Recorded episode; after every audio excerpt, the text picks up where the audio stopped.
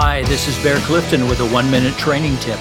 In his book Atomic Habits, James Clear tells the story of the British professional cycling team, which for nearly a century stunk, winning only one Olympic gold medal.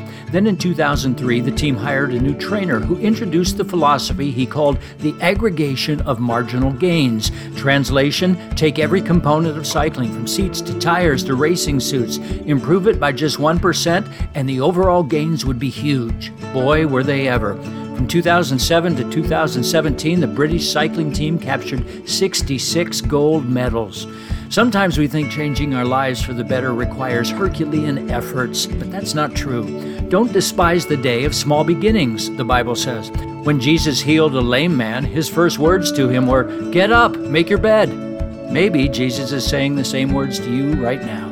This is Bear Clifton with Train Yourself Ministry.